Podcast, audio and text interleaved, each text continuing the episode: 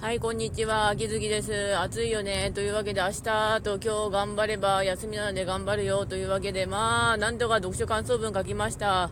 あの、芥川龍之介の秋で、あの、感想文書かなきゃいけなかったんだけど、昨日の夜つか、まあ今日の夜にかけて思いっきり総合書いて、あとはもう適当に削って書きました。わーい、終わった終わった。やーい、わーい。まあそんな感じなんですが、とりあえず仕事してきて、なんとか今日も今日とて生き延びようとは思います。うん。生き延びることとっても大事。まあ眠いしなーってなるけどまあなんとかしつつ、うん、やっていこうかなと思います。それではご視聴の方ありがとうございました。それではまた。